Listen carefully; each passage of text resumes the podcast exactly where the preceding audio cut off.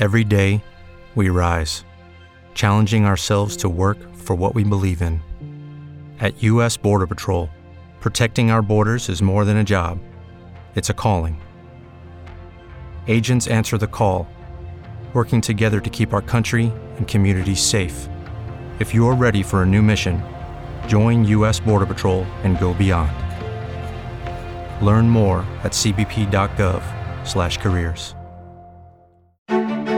Ansa Voice Daily, l'approfondimento di oggi.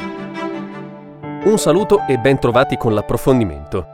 Alla famiglia reale britannica proprio non piace The Crown 4, l'ultimo capitolo della serie targata Netflix e dedicata alla storia turbolenta dei Windsor. A dar credito al tabloid Sun, che cita fonti ben addentro alla monarchia, il principe Carlo e il figlio William sarebbero furenti per la ricostruzione fatta dal programma di successo del periodo compreso fra il 1979 e i primi anni 90. La pluripremiata serie creata da Peter Morgan sul regno di Elisabetta II era già stata fortemente criticata da Palazzo in passato, come era emerso da alcune indiscrezioni. In questo caso la polemica riguarda però uno degli aspetti più spinosi nelle vicende della casa regnante, il matrimonio tra Carlo e Diana. Non vengono risparmiati dagli autori di The Crown 4 particolari di un certo effetto, come la principessa del popolo affetta da disturbi alimentari, che in più occasioni vomita in bagno perché non riesce a sopportare la tensione della vita di coppia e il fallimento dell'unione con Carlo. Quest'ultimo poi è descritto nella sua relazione extraconiugale con Camilla Parker Bowles, che diventerà sua moglie dopo la morte di Lady Di.